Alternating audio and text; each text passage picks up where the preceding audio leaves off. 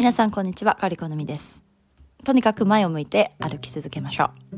それではゆっくりとまぶたを閉じて手のひらを上向きにしましょう。膝の上に置いたらさんじゅうびょうかんじっと座っていきましょう。今日も変わらず呼吸の音を聞いていきましょう。さんじゅうびょうかんです。じっと座り、呼吸の音を聞いて、さんぷんかんのこのじっと座る時間、さんぷんごの自分を思い浮かべていきましょう。今日は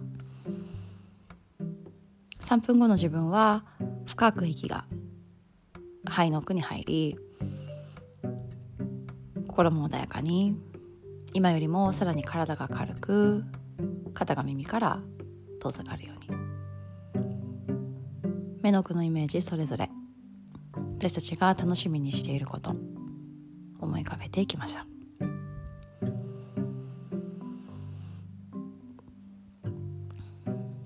私たちは今この瞬間に呼吸の音を聞いて、お尻を大地に預け、今を感じているわけですが、今日の練習は少し先の自分の未来で、その自分が穏やかに呼吸しているイメージを持ちます。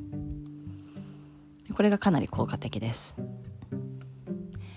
で、そこにたどり着くまでにどのような息の吸い方、吐き方、そして姿勢保てばいいのか、それを考えていきます。少し先取りした自分を今の自分が調整していく、そんな練習を今日はしていきましょう。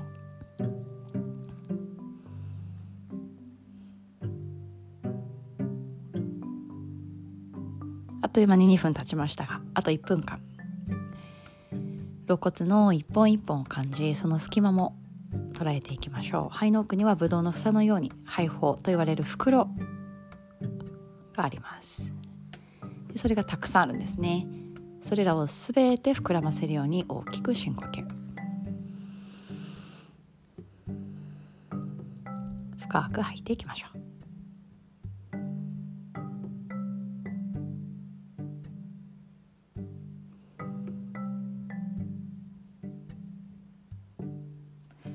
それではゆっくりと手のひらを合わせて、親指を胸の中心です。親指を眉毛と眉毛の間に預けましょう。今ちょうどさんぷん経ちました。